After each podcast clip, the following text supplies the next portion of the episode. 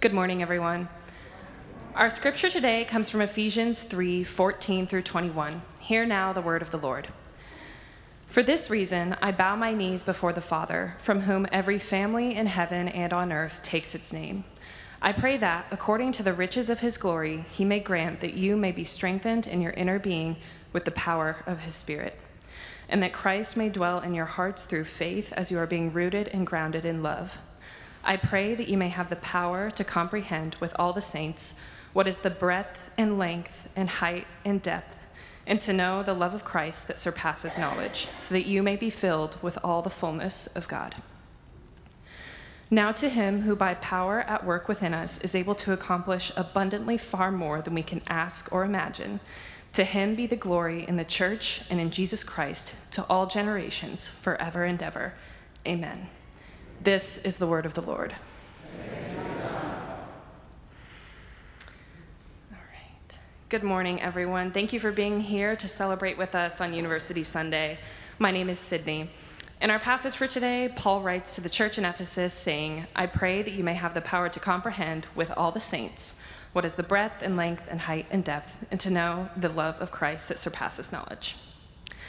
I was born and raised in rural Colorado, so the culture shock when I came to Berkeley was very real. When my parents dropped me off, it felt like they left me on an entirely new planet. As happy as I was to be on the West Coast and at this university, I, like I think everyone else would be in that situation, um, was nervous about the change. I wondered who I would meet, what friends I would make, and would I make any friends? I found First Pres by accident on my second Sunday in Berkeley. I was overwhelmed by driving in the city on the narrow one way streets, and I realized I wasn't going to make the original service I had planned on going to because I was already running a bit late. But um, I went to Google and I saw that I could make the service at First Pres. I had no idea what a Presbyterian was. Um, upon entering the building, I was approached by a pastor who looked at me and said, Are you a college student? Which I said, Yeah. And he introduced me to two people who would later become my best friends. And they're both here today with me. A year later, I moved into the 242 house, and I've called it home ever since. The ministry of the 242 house has brought so much light into my life and into the lives of so many others. I grew up in church, raised by the best parents in the world who taught me that everyone is created in the image of God and that everyone deserves my respect. But during my time at Berkeley, I've come to a deeper understanding of what it means to be an image bearer of God. It means that the more people we meet, the more we can learn about the identity of God. Community is vital to understanding God, understanding ourselves, and I know that God is at work everywhere, creating communities and opening doors for life giving relationships. God has placed so many wonderful people in my life, and I'd like to thank some of them now without their knowledge. Tom and Janie Elson, who have opened their home to me and their wallets to buy us lunch um, over the years. I love you guys. Charlene and Michelle, who I don't think are here, but they were the first women I saw preaching at the pulpit. And Kathy Timpty, who stepped into an upended ministry and managed to make every single person feel welcome. And of course, to my housemates, who have seen me at my worst, you know, in the kitchen at 2 a.m., making dinner, and who have celebrated every college victory I've ever had with me. I'm deeply and profoundly grateful for the community of saints that I've found here at First Pres, and I'm excited to venture out into the world to meet more people and learn more about the love of God.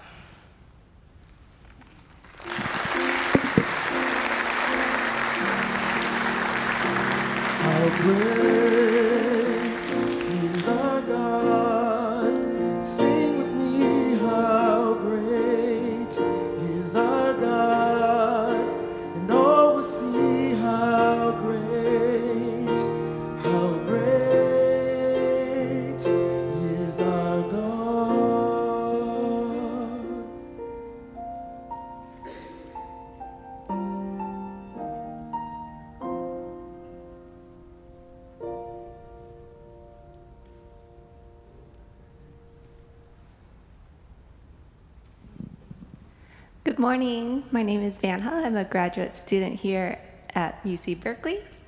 Coming to grad school, I had two simple goals in mind to achieve my PhD and to be a good person where God has placed me. One of the themes that we like to talk about at Veritas Grad Fellowship here is flourishing in grad school. But grad school can feel discouraging and exhausting at times, and rather than flourishing, I'm thinking about just getting through. And academia can also be seen to value metrics that require you to be selfish with your time. So I, I have especially struggled with feeling like my time is a precious commodity that I should solely be, be devoting to my work in order to succeed and to compete. However, I know that I have God to lean on for support, energy, and joy to not just get through, but to really flourish. That God wants me to rest, to flourish, to succeed. My ESV Bible titles this passage Prayer for Spiritual Strength. A prayer for physical and spiritual strength is one I found myself praying quite often. Like trees planted by streams of water, I can trust that we are being rooted and grounded in love to thrive where God has placed us, and God has placed me here. I can rely on His strength to push back that nagging in my head that I should be using my time towards my work. And I can instead continue to bear fruits of love and care towards others with joyful selflessness. But God's faithfulness didn't stop with only being a pillar of support for me.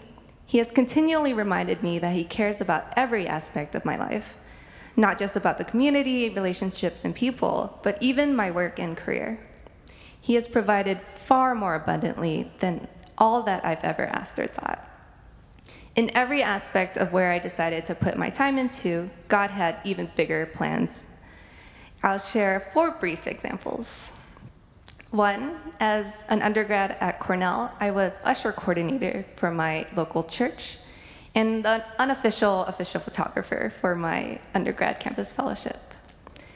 Having formed lifelong friendships and relationships from these communities, I knew I wanted to find a church Maybe also a campus fellowship if I had the time in grad school, but grad school and time is difficult. But not only have I formed amazing relationships here at First Pres and felt deeply supported through the years, God also had plans for me to be a leader of Veritas Grad Fellowship, and then even being a deacon here, which I definitely had no plans for, maybe in a few decades. But through that, through the wonderful people, uh, the wonderful pastors, I've deeply learned a lot about how to care for others. Two, I have enjoyed photography, just capturing moments of community and God's love. And God elevated the simple, fun side hobby to so much more, where my hobbies and my photos have brought joy and blessings to others, like providing wedding photos for friends. Three, of course, I wanted to do good research and complete my PhD. I had lowered my expectations, knowing that I wasn't prioritizing research with my time. But God supported and blessed me with more success than I could even imagine, landing a future research position at Princeton with a big name professor in my field of study. A great stepping stone for my future in wanting to stay in academia to be a professor for students. Four, I wanted to teach and mentor students, though very time and energy consuming. Pouring God's love onto students through my teaching has been one of my favorite parts of grad school, and God definitely greatly poured into my teaching. So, in my communities, hobbies, work, and passion, God has multiplied my time multifold and demonstrated his love empowered me to do so much more during my time in grad school than I had ever expected to, even elevating me to positions where I could really impact students' lives. I've explored not only the knowledge of the breadth and depths and wonders of our biological cells and molecules through my research, but also further experienced the roles and the immeasurable dimensions of the love of Christ that surpasses knowledge. And I'm excited to see what God has in store for my next chapter and more motivated than ever for his calling for me. Thank you.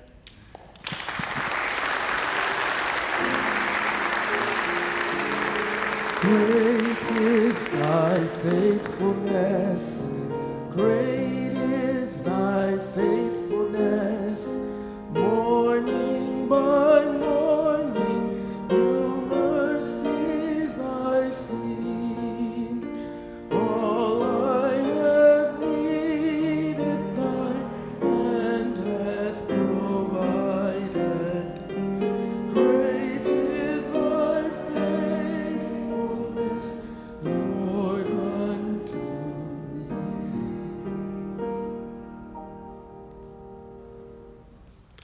Morning. I would like to share about the way God blessed me through the house, the church, and however these past two years I got to understand that we have a living God who truly loves and cares about us. For those of you who don't know me, my name is Thomas Kuyate, and I live in the 242 house. I remember receiving my transfer acceptance letter two years ago and feeling God calling me to UC Berkeley. Berkeley was not my first choice.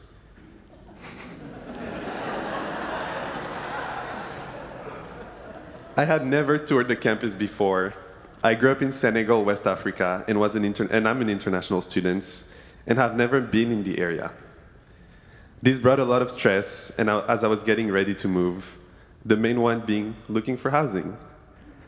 I was talking about it often with my sister, and one day, having lunch, I think she was tired of me and annoyed, and she asked me, Okay, Thomas, what is your perfect housing option? What I shared about with her was nothing close to what God had in store for me. A couple of weeks later, I asked a family friend who went to UC Berkeley and graduated a couple of years ago where she lived while in college. And this was the only friend from Berkeley that I knew of. She told me she lived in a house owned by a church that was called the 242 House. After all of my other housing opportunities got turned down, I decided to call First Pres. I remember talking with Joe Tackwell at the time, who told me a minute into the conversation, we were literally praying for one more person to apply to the house when you called.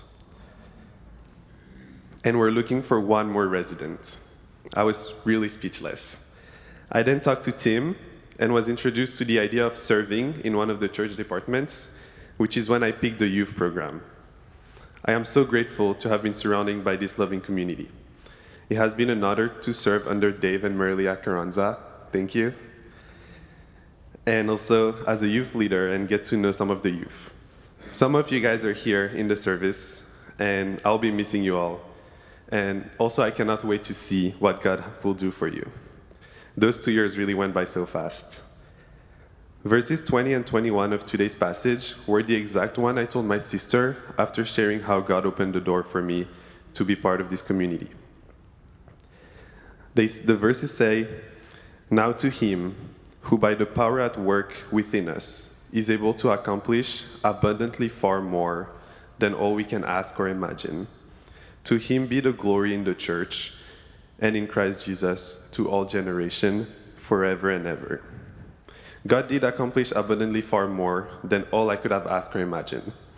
During those two years, the Holy Spirit worked in me and grew in me in my trust in Him. He has been taking care of me on countless occasions through so many of you present here in the church, to my roommates, my Christian friends, my family, or even classmates. I would like to end by thanking each one of you and by encouraging you. God is the good shepherd, and Jesus loves us. He deeply and truly cares about his children. His heart burns for us. We do not have to get better, know more, understand more, or be right in our own eyes. He accomplished everything. The truth is, we are nothing without Jesus. And I want to encourage you to keep your eyes on Him. Refocus all that you are and all that you have on Him.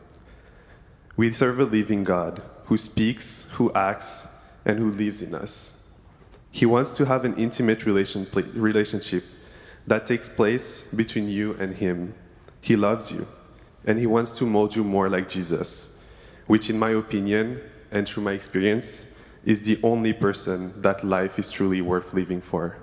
Thank you.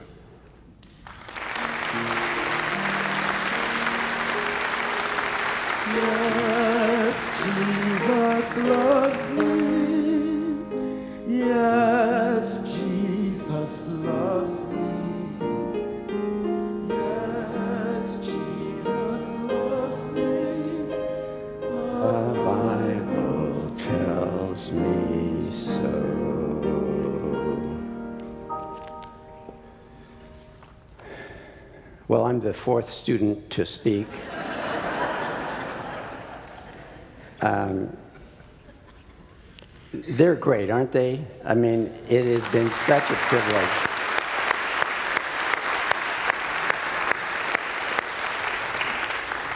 It's been such a privilege to get to know some of them and to be participants with them and to talk with Kathy. Kathy and I talk about the 242 house and about focus all the time and the wonderful things that God is doing there. So thank you, Kathy, and the rest of you for uh, changing us because of your life and faith. I do want to take just a pastoral moment. Uh, most of you already know that Earl Palmer died this last Tuesday morning. Earl was the pastor here in the late 60s, 70s, 80s, and early 90s. And he helped us all understand the meaning of what it means to be a follower of Jesus. Some of us in what was called at one time the Young Presbyterian Pastors Conference, uh, after it changed its name to West Coast Presbyterian Pastors, we, we honored Earl, but we called Earl a Christocentric pastor, teacher, friend. A Christocentric, that is Christ centered pastor, teacher, friend. Christ was the center of everything Earl did in those uh, magnificent discussions that he would have or preaching moments that he, that he did. Um, it's appropriate, I think, to mention Earl today because Earl also had a real concern and love and interest in university ministry, and uh, the two today seem to fit well together. Earl's memorial service will be at, at Uni- University Pres uh, in Seattle on June 24th at 11 o'clock. What we're hoping to do is to gather people here at that same time. It'll be live streamed, and we will gather um, with one another. We'll, we'll come up with more details about that, but um, we would love to have you join us for those moments. Earl, in his final commentary, some of you may have this, uh, called to be a people of the gospel, St. Paul's New Testament letter to the Ephesians. Uh, in his comments on this particular passage that the students picked, this is their choice uh, that they picked, he has these words The large, expanded vision and its challenge to the believers who receive this letter to the Ephesians invites them to share the message of welcome and inclusion. In the final sentences of the prayer, St. Paul shares the results of that true mystery that ordinary believers may be filled with all the fullness of God and may experience the love of Jesus Christ that surpasses knowledge. That's the hope that we have in Christ. That's the hope that we have as we look at the person of Christ and as we try to follow Christ, as we are beckoned into this new life of following Christ. Uh, there are new possibilities because Christ has called us into life. This morning, I want to talk a little bit about that, but I want to do so in the context of endings and beginnings. Uh, for those of you who are university students graduating or grad students finishing, uh, this is an ending for you. Uh, it's an ending that will open up new possibilities, new hopes, new dreams. Uh, so it is also a beginning, um, even as it is an ending. And I think of Earl, Earl's family. Uh, Shirley and the, the children and grandchildren, this is also a new beginning for them. Uh, one season is now past, a new season is opening up. That's true for each one of us. As we live our life, there are times in our life when situations happen, a death may happen, a change of job, an ending has taken place. And the question is, what will that new beginning look like? What will that new beginning bring to us? And I think there's a combination of what we bring to it and what God has done and is giving to us in Jesus Christ. Uh, Keb Mo, some of you know him, not by person, but by music. He's a Grammy winning American blues musician. He has an, uh, one of my favorite songs is called Suitcase. Um, it's about a person who has um, a suitcase, carries it everywhere he goes, uh, and he's wanting to begin a new relationship. And so uh, he meets this woman, and the two of them hit it off. And so they decide that they're going to uh, develop their relationship together. And he, but he says he has this suitcase and he takes it, or he sings this, he takes it everywhere he goes. And so he brings it into this new relationship and he knows it's not going to be good because the suitcase is filled with trouble. It's filled with a bag of trouble.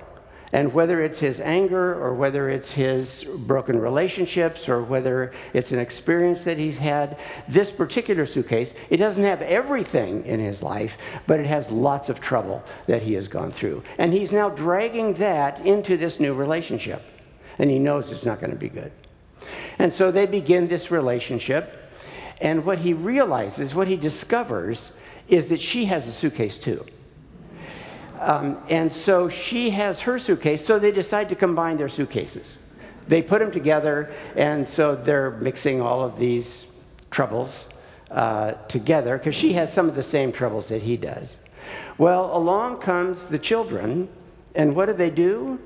Well, they give the kids suitcases too, right? So everybody has a suitcase of their past troubles and so forth. And so we drag our suitcases full of troubles into these new possibilities, into these new relationships, into our new beginnings. I, I, don't know about you, but I still am carrying some of my troubles from childhood. I still have part of those in my suitcase. I don't want them in my suitcase anymore. And yet here they are. Um, and I'm going along trying to maintain and live with those suitcases. But there is a different way that we can live. Listen to these words from Helmut Thielicke uh, in his book, Life Can Begin Again Sermons on the Sermon on the Mount. He says this The proclaimer of the Sermon on the Mount says to us, before you begin intel- intelligently to strike out on a new path and make a fresh start of life, you must first realize that everything that lies behind you has been set straight. That someone else has taken on your burdens, and that now you can really begin your new, excuse me, your new life. Life as a traveler without luggage. A traveler without luggage. A future has been given to you, and this is the part that comes to us. It's not something that we have created. A, a, future has been given to you. The air is full of promises. The ship of your life and history itself is sailing towards a harbor where you are expected and your safety is assured. You are still pitching upon the hazardous waves, and hurricanes roar and strike terror in your hearts, but something has happened that will bring you all your ways and wanderings to this goal, that will cause a future prepared for you in grace to come upon you. That's not with the suitcase. The suitcase has been taken care of. The suitcase has been nailed to the cross. There is a new possibility, a new reality that stands there in front of you. As St. Paul would say in, uh, in 2 Corinthians, the old has passed. Behold, the new has come. We don't need that suitcase. And yet, often we carry it around, right? We carry it around with us. And I want to talk a little bit about the difference between carrying that suitcase and what Christ has done for us because we carry that suitcase. If we look at the endings of the Gospels, the four Gospels, what we see is that there are still things that we try and put in that suitcase, even though Christ has already taken care of it right? So if you look at the Gospel of Mark, at the end of the Gospel of Mark, what do you have? You have this wonderful idea or, or, reality that there's an empty tomb, the women are there, they're ready to finish uh, burying Jesus, and there the tomb is open, he's not there, they don't know what has happened. Is it true or is it not true? What in the world is going on? And all of a sudden they run away, they say nothing to anybody, and they leave with fear. They've put fear into their suitcase. Do they need to put fear into their suitcase? No. If you go then to the Gospel of Luke, what you see is that in Luke's Gospel, that there's, the women now do go to the men and they tell them, hey, Jesus has been, uh, hey, they may not have said hey, but uh, the, the, the tomb is empty. Help us. What do we do? And so Si- Simon Peter goes and he runs and looks and wonders. Um, but then there are these two people, and if Michelle uh, is correct in telling us, it's Mr. and Mrs. Cleopas, and they're walking to their home in Emmaus, and there's this person, there's this thing that is walking by them, this unrecognized presence. At this point, they're still spiritually blind. Their, their, their, hearts are burning, yes, inside of them because of what has been said to them by this person about the scriptures. But they're still spiritually blind. Their hope is beginning to be built up again, but they don't know what had happened. And then all of a sudden, in the breaking of bread, they recognize that it's Jesus, and he leaves. But their spiritual blindness, maybe they put that in their suitcase. When you come to the Gospel of Matthew, what you have is the women not only go and tell the men, and they tell them that Jesus is going to meet them in Galilee. They go to Galilee, and all of a sudden they're all there and they're worshiping and they're doubting. And the question is is there more doubt than worship? Have they put doubt in their suitcase? And do we put doubt in our suitcase? And then we come to the fourth gospel. And in the fourth gospel, again, there's this spiritual blindness. There's this lostness that Mary seems to have. She doesn't know. So she's talking to the gardener. And finally, the gardener says, and this is, I think, one of the sweetest and most important statements in, in all of these uh, stories. The gardener simply says to her, Mary. Mary. The gardener knows her name. It's not the gardener, it's the one who created the garden. And there he is saying her name. And then you go back up to Galilee, and the, the, seven of the disciples are fishing again. And all of a sudden, there's somebody on the shore that helps them catch a great catch of fish. And Jesus then restores Simon Peter feed my sheep, tend my lambs, feed my lambs.